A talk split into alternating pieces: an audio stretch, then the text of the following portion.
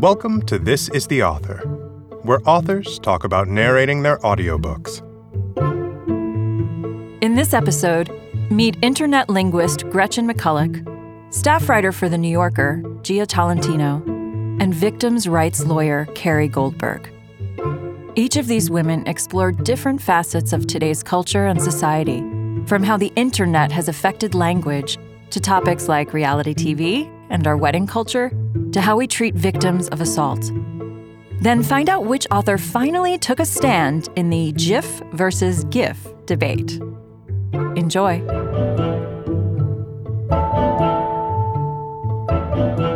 Hi, this is Gretchen McCulloch. I'm here in the recording studio in Montreal, and I've just finished recording my audiobook, Because Internet Understanding the New Rules of Language.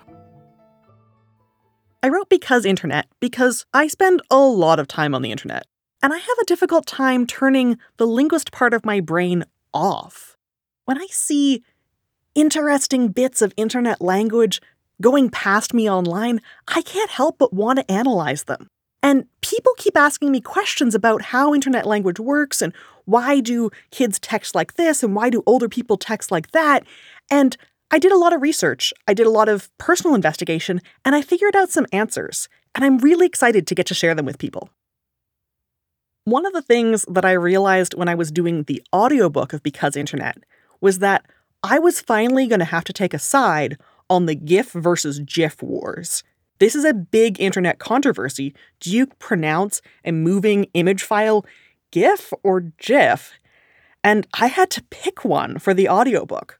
But I decided look, I'm a researcher, I'm a linguist, I'm going to go for data. Let's do a poll and see what people actually prefer, and then I'll let the crowd tell me whether it's GIF or GIF.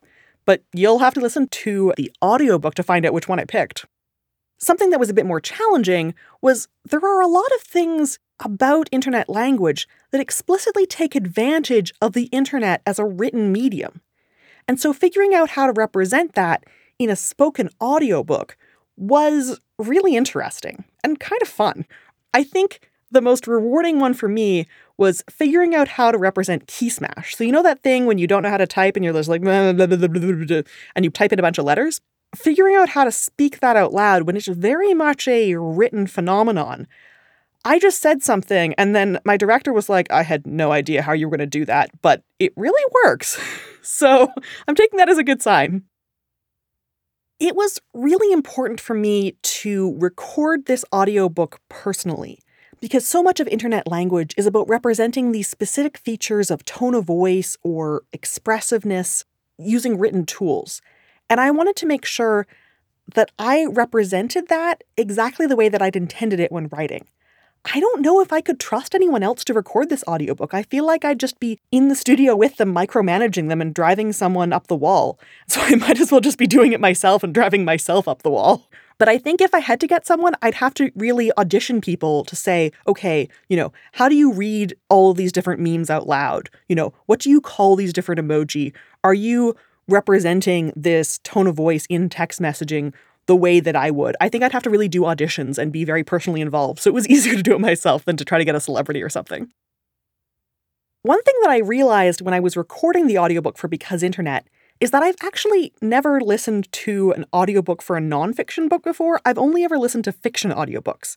And in fiction audiobooks, the narrators do the voices. So, like, I had to do some voices because, like, that's just what you do in an audiobook as far as I'm concerned. So, I hope you enjoy the voices.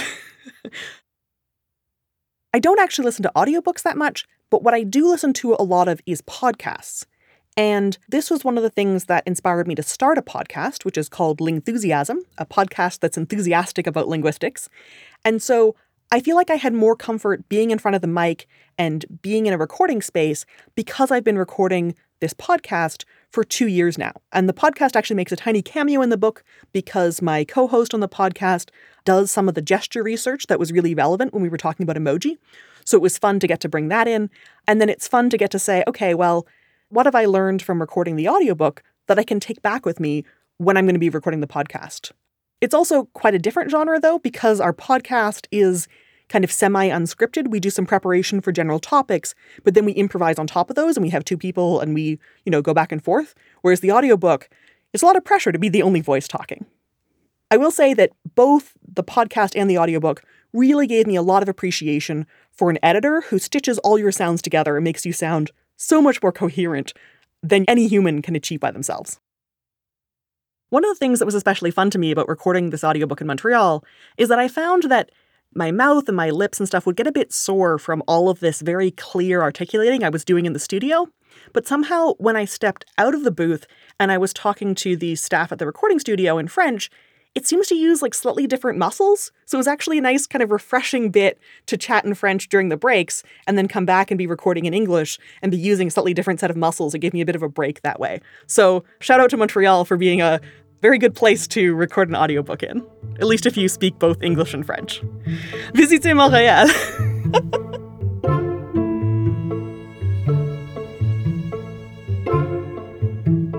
Hi, this is Jia Tolentino, author of Trick Mirror.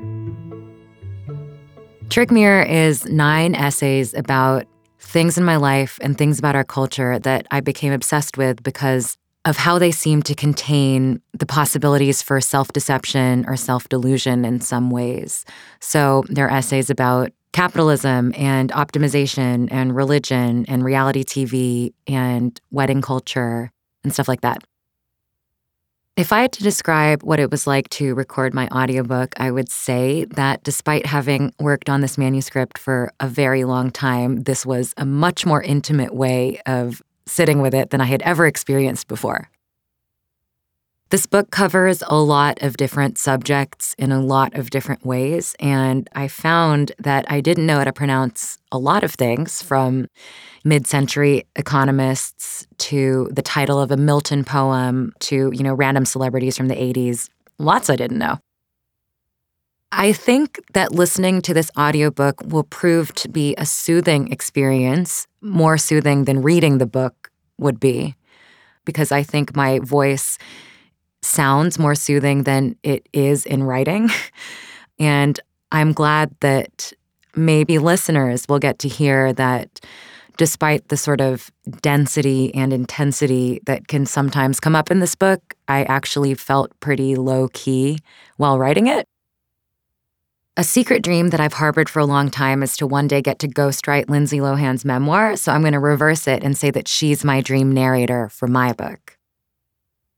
I am not an auditory learner. I have a hard time following audiobooks because I read so much faster than I can listen to something. But the last really great book I read was Ocean Vuong's On Earth We're Briefly Gorgeous. And one thing that I do love listening to is people reading their own poetry. And so maybe I'll listen to that. My favorite place to read is probably the window seat of an airplane when the internet's not working and I thus cannot do anything useful. I like to read in places where there is no possibility of doing anything else. Like, no one can talk to you, you know, you're just alone with the book for five hours.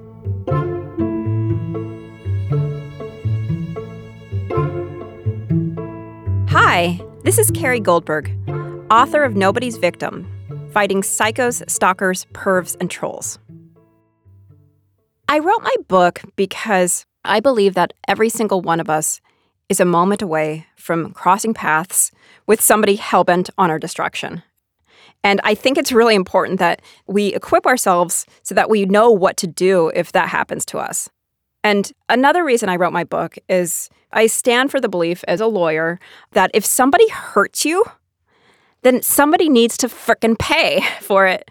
And we live in a society where we just kind of are okay with people suing if you slip and fall at the park or you burn yourself on a hot cup of coffee at McDonald's. But when it comes to like intentional incidents like somebody sexually assaults you or stalks you, we have this idea that victims who actually take justice into their own hands are opportunists or gold diggers, and it's just not so.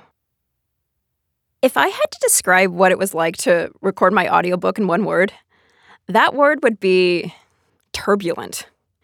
It's because I was expecting it to just be like this kind of relaxing endeavor where I was just in a studio quietly reading my book for three days. And it ended up being this like really surprisingly emotional experience. And there are things in this book that I've never said out loud before. And it was a really emotional and difficult experience. And I'm happy I did it, but I was not braced for it at all. I think one of the hardest words that I had pronouncing was bureaucracy, bureaucratic, anything that involved the word bureau.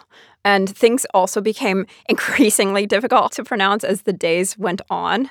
I could start out being much more fluent in the English language in the mornings, and by four or five at night, I couldn't even pronounce this or the. I'm proudest of the conclusion. I'd never said most of those things out loud, and I got through it. and I think that that's kind of the emotional touchstone of the book. It was material that I wrote really late in the game. I was in a lot of turmoil internally about whether or not to include it in the book, and, and I know it was the right decision. If I wasn't going to be the one reading my audiobook, I would cast Carol Channing because when I was a kid, we used to have these records that we would listen to. And I just remember her reading, and she would always introduce herself as, Hi, this is Carol. Carol Channing? Yeah. And it was this like inside family joke. I loved Trevor Noah's book. I thought that the audiobook itself was a piece of art and a piece of theater. My favorite place to listen to audiobooks is running. I listen to tons and tons of audiobooks when I'm on jogs or running marathons and I can get through them really, really fast. And my favorite genre is true crime. I love to listen to tales of murder and death on the run. This is the Author is a production of Penguin Random House Audio. Thank you for listening. For more behind the mic content and audiobook recommendations, visit www.penguinrandomhouseaudio.com slash next listen.